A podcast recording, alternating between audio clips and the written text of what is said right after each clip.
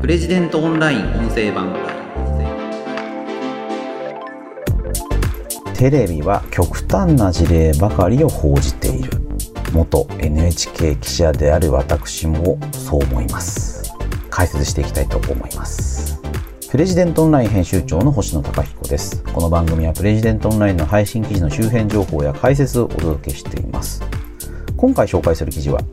見れば見るほど人生が苦しくなる。精神科医が長生きしたければテレビを見るなと繰り返すわけという記事です。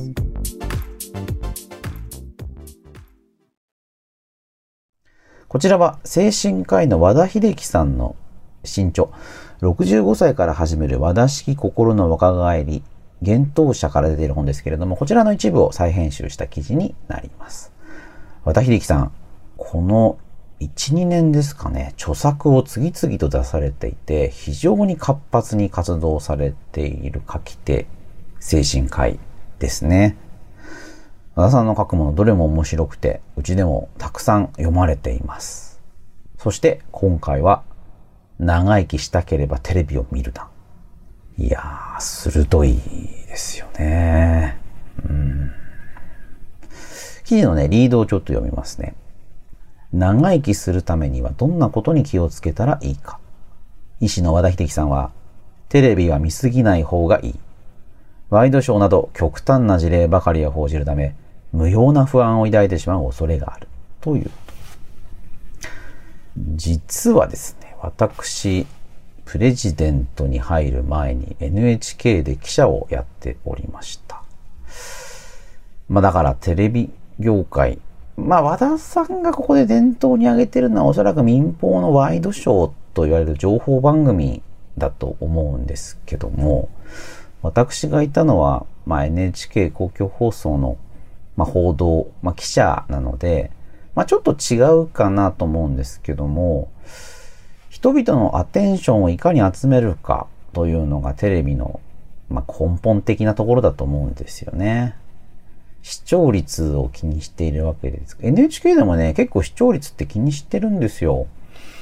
あの、番組を放送している中でも視聴率がどう変化したのか、どのコーナーが視聴率高かったのかっていうのはね、結構気にしてますね。なので、やいかにしてアテンションを集めるかっていうことには、あのワイドショーであれ、バラエティ番組であれ、ニュース番組であれ、やっぱ気になるまあ、数字が出てくるとね、誰ともみんな気になりますよね。で、まあそうすると、まあ当たり前ですけど、より見られるもの、より刺激の強いもの、まあこれを放送したいというふうになると思います。そしてテレビ番組っていうのは放送する分数っていうのが決まってますよね。業界だと尺って言ってますけど、まあ、尺の長さが決まっているので、すべてのニュースを入れるわけにはいきません。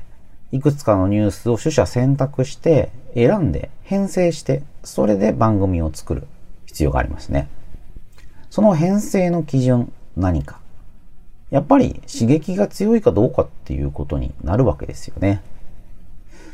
あの、うちみたいなウェブサイトというのは、あの、まあ、ある種記事は載せ放題みたいなところがありますから、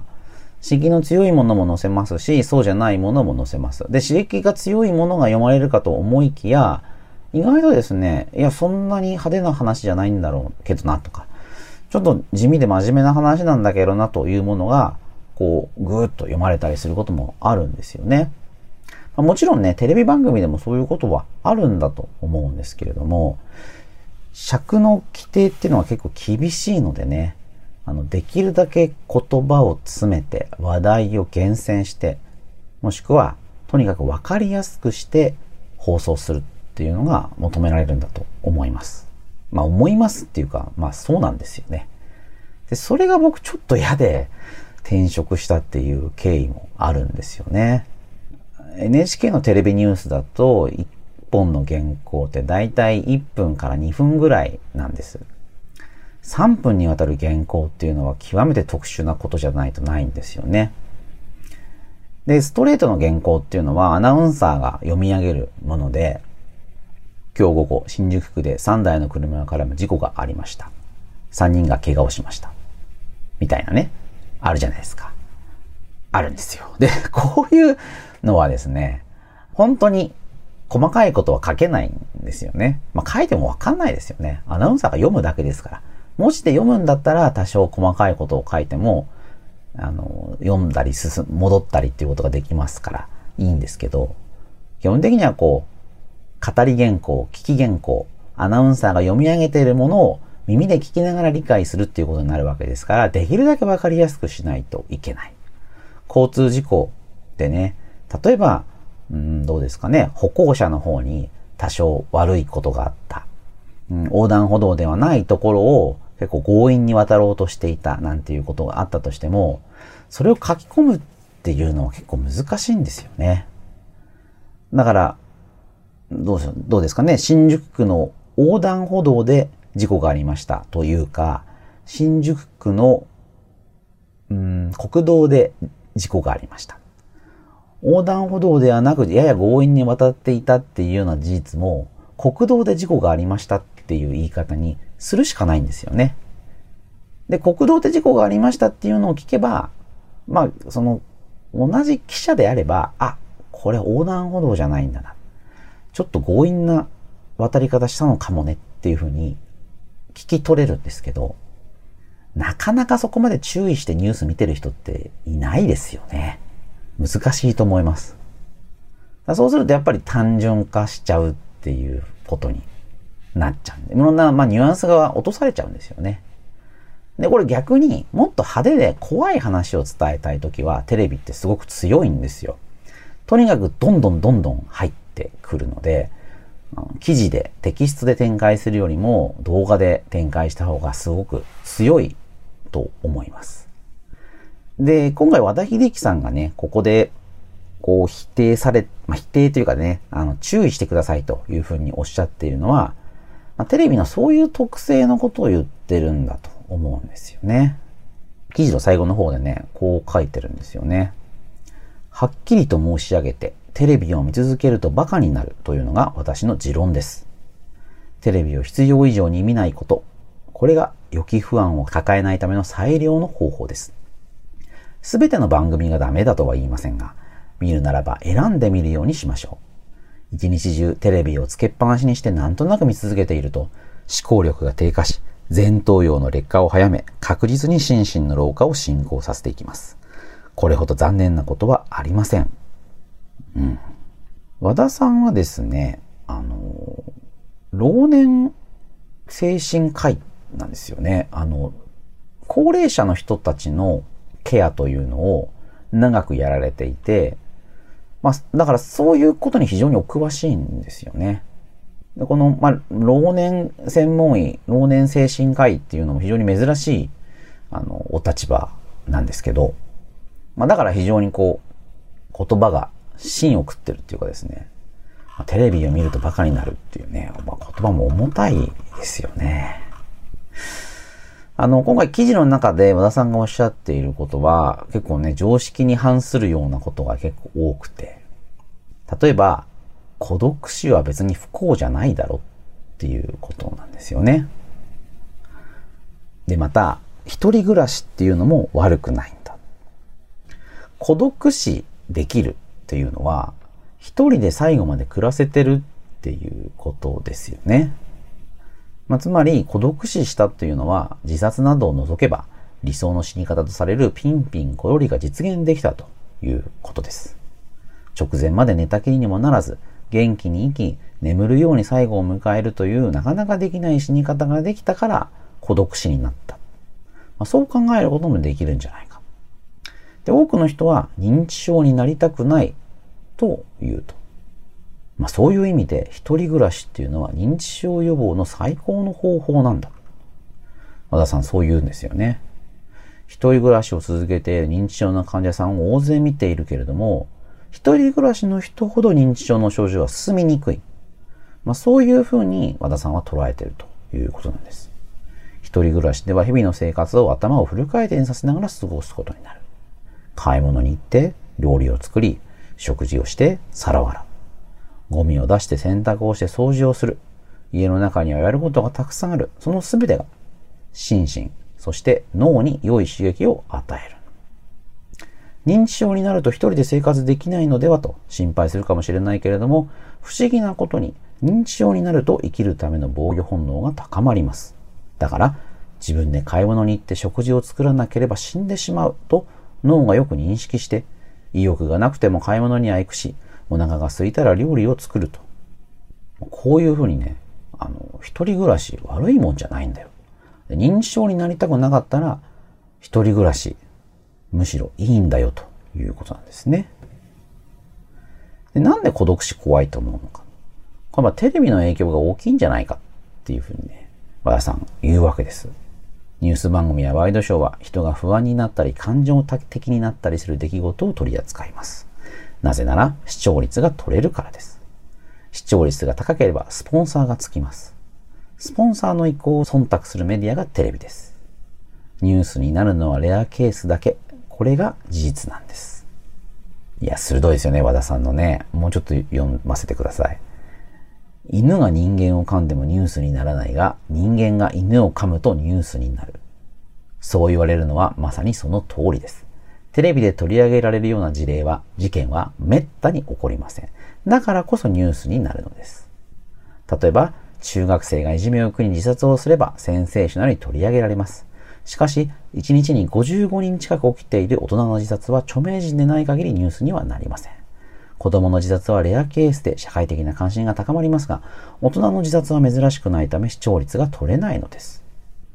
死後、数ヶ月も発見されなかった高年齢者が悲惨な死に方としてセンセーショナルに取り上げられることがありますが、これも滅多にある事件ではありません。どうですか？犬が人間を噛んでもニュースにならないが、人間が犬を噛むとニュースになる。これ振るってますよね。いや、まあその通りだなって思いますね。人間が犬噛んでたらニュースになるだろうな。まあちょっと笑い事じゃないんですけどもね。あとあの、認知症の暴走老人のこともね、和田さんここの記事でおっしゃってるので、それもちょっと紹介させてください。認知症の人が暴れると問題行動と言われますが、多くの場合、本人には暴れるだけの理由があります。普段は幸せそうな認知症の患者さんでも暴言を吐かれたり、子供扱いされると腹も立てるし、抵抗したくなります。認知症が進行しても自分が正当に扱われていないとわかるのです。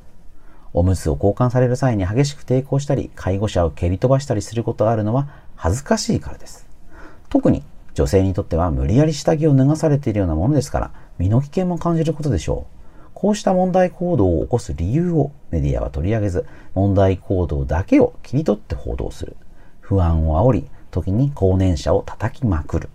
それゆえに、年を取るのは怖い。認知症はもっと怖い。と、恐怖に怯える人が増えてしまうのです。と。だからね、年を取るのは怖くない。認知症になるのも怖くないんだ。まあそういう心構えを持つことが重要なんだ。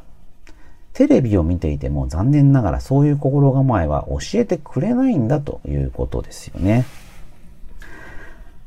あのー、まあ、そうじゃないね、テレビ番組もいっぱい、いっぱいでもないかな。ありますよね。うん。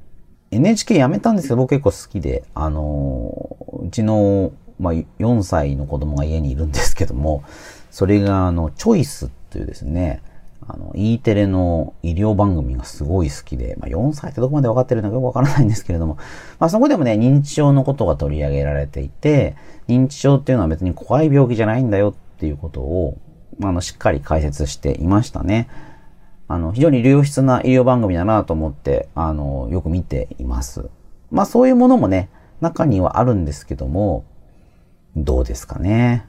テレビを作っている人たちも分かってはいても、とにかく単純に刺激の強い、分かりやすいストーリーに物事を押し込めて、それでテレビ番組を作ってるというケースが多いのかなという気がします。和田さん、この記事の中で批判的に見るんだったらいいんじゃないかっていうふうにおっしゃってるんですよね。私もそう思います。テレビ番組っていうのは、あえて単純化して物事を伝えてるんだ。まあ、そのことを突っ込みながら見るのであれば、まあいいのかなという気がするんですけれども、まあ、何も考えずに、ぼーっと見てしまうとですね、まあ、とにかくやっぱ刷り込まれちゃうっていうか、怖いですからね。あの、あまりにもわかりやすく作ってあるので、批判的精神もどんどん欠けてきちゃうかなと。だからやっぱテレビは見すぎない方がいいってね、私もそう思いますね。まあだから、うちみたいなね、テキストのサイトはいくら見ていただいても 本当に良いのかなと思うんですけどね。あの、お考えに合うものと合わないものとね、いろんな記事があるんで当然そういうこともあるんだと思うんですけれども、そういう幅があるというのが、まあテキストの世界のいいところかなと思いますし、行きつ戻りつ読むというのができるのもいいところですよね。テレビはやっぱり一方向からわーっと物事を言う。まあどうしてもそういう構造になってますから、それはね、やっぱ結構危険であるし、まあ、特にこういったうん、高齢化問題みたいなことについては、あまりに単純化して物事を伝えすぎてるなと思うことが多いですね。皆さんもぜひ気をつけていただきたいなと。で、あの、和田秀樹さんのこの記事も非常に面白いのでね、うちのサイトもしくは65歳から始める和田式心の若返り、こちらの本ご覧いただければと思います。ということで、今回は見れば見るほど人生が苦しくなる精神科医が長生きしたければテレビを見るなと繰り返すわけという記事を紹介しましたこの番組では皆さんからのお便りを募集していますペンネームお住まいの都道府県を添えてこちらのメールアドレスまでお送りください podcast.president.co.jp podcast.president.co.jp です。また、Apple Podcast の概要欄にもお便りフォームのリンクをお知らせしています。それではまた次回お会いしましょう。プレジデントオンライン編集長の星野貴彦でした。